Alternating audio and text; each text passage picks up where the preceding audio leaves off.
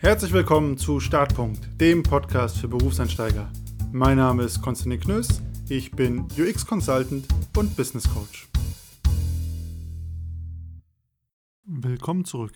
Das heutige Thema ist ein Zuhörerwunsch, allerdings leider mit zwei Jahren Verspätung.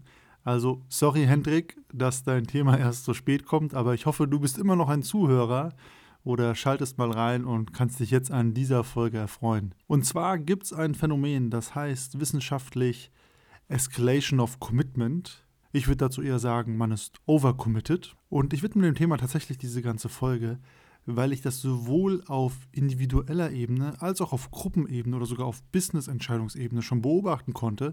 Und die Konsequenzen davon sind fatal und die Leute treiben sich selber ins Unglück ohne Not umso wichtiger mal zu schauen, was ist das überhaupt? Escalation of Commitment. Habe ich selber das Problem und wenn ja, wie kann ich es erkennen und was kann ich dagegen tun? Escalation of Commitment ist natürlich erstmal ein super Anglizismus, klingt gut, kann man immer gut anbringen, beschreibt aber eigentlich einen ganz simplen Sachverhalt und zwar, man hat sich auf was festgelegt oder für etwas entschieden, sprich committed. Kann zum Beispiel sowas sein, hey, ich mache diesen Job und ich bleibe hier mindestens drei Jahre. Das wäre ein klassisches Commitment. Also, man ist festgelegt.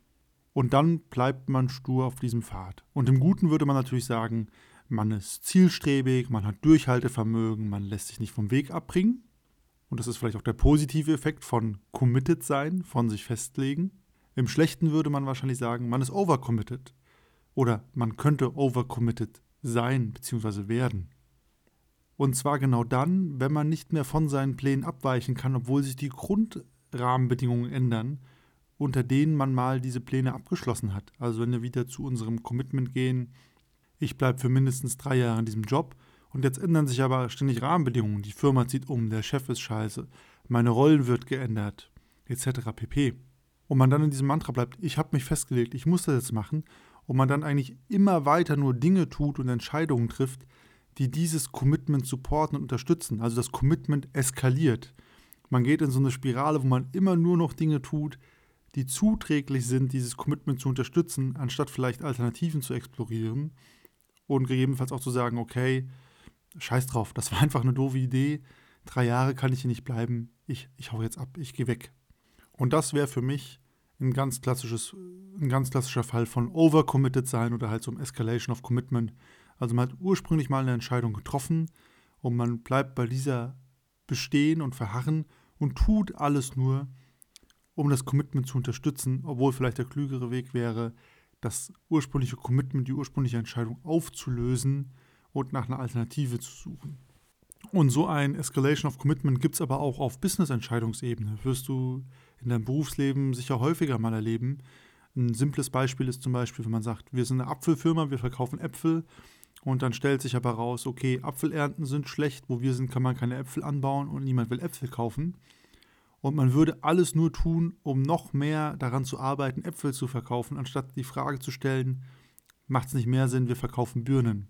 Ist jetzt natürlich ein dummes Beispiel, aber zeigt auch, man kann sich auch natürlich auf einer Business-Ebene in so, einen, ja, so eine Commitment-Eskalation begeben, wo man einfach so sehr an dem ursprünglichen Commitment festhält, dass man nicht mehr in der Lage ist, Alternativen abzuschätzen und im Zweifel auch von diesem Commitment abzulassen. Und vielleicht hast du, wenn ich das so erzählt habe, dich selber schon erkannt oder dabei ertappt und gemerkt, Moment mal, hier habe ich mich auf was committed und ich ziehe es durch, ich mache immer weiter mit der Sache, obwohl es mir keine Freude macht, obwohl es mir keinen Spaß macht. Und da gibt es ja viele Dinge, ne? Also sei es jetzt, dass ich sage, ich bleibe in einem Job oder ich mache diese Aufgabe oder ich, ja, habe mich jetzt verpflichtet, hier im, im Sportverein den Kassenwart zu machen und ich merke, boah, es macht eigentlich gar keinen Spaß. Aber ich bin ja committed, ich mache noch weiter. Am besten melde ich mich noch für den Vorstand im nächsten Jahr, obwohl es mir keine Freude macht. Also, vielleicht hast du dich ja an solchen Stellen erkannt. Dann stehen die Chancen vielleicht gar nicht schlecht, dass du selber so ein Typ bist, der sich overcommitted oder dessen Commitment so ein bisschen eskalieren und der da nicht ablassen kann von Dingen, für die er sich einmal entschieden hat wie kann man sonst merken, ob man zielstrebig oder overcommitted ist? Und meine Antwort darauf ist, meistens erst, wenn es zu spät ist. Oder gar nicht. Ist zumindest meine Erfahrung. Man merkt meistens erst im Laufe der Zeit, oh, hier habe ich mich verbissen. Oder, oh, hier habe ich mich jetzt auf was festgelegt und ich mache gerade nur Dinge, die ja das weiter supporten, obwohl es mir eigentlich keine Freude macht. Und das kann man nur mit der Zeit merken, aber besser später als nie. Man kann immer was ändern. Das heißt also, man merkt es meistens, wenn es schon passiert ist, ein bisschen.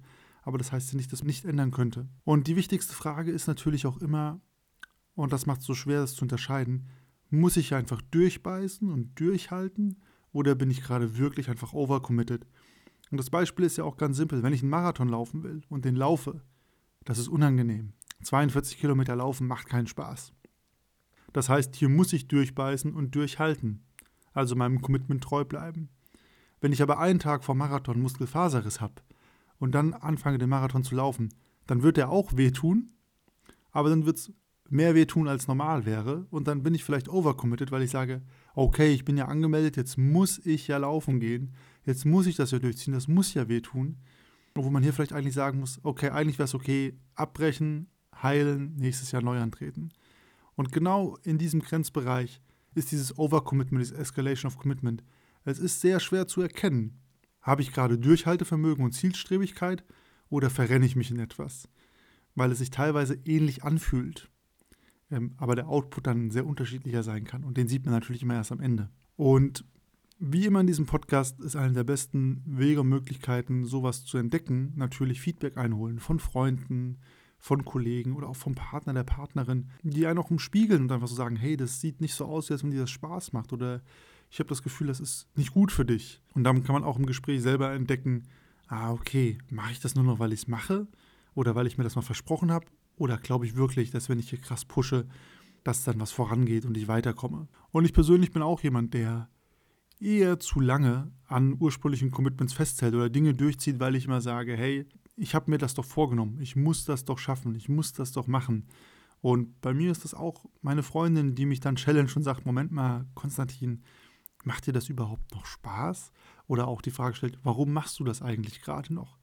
Und manchmal, wenn man dann so gechallenged wird und versucht, das zu erklären, manchmal merkt man, ja, okay, ich stehe da voll hinter, ich will das durchziehen, ich will das erreichen, dann gibt das neue Kraft. Und manchmal merkt man, okay, ich mache das eigentlich nur noch, weil ich mich mal committed habe und alles, was ich mache, geht von dieser Grundannahme aus, aber eigentlich muss ich es gar nicht machen. Es, es, hilft mir nicht oder im schlimmsten Fall, es schadet mir sogar.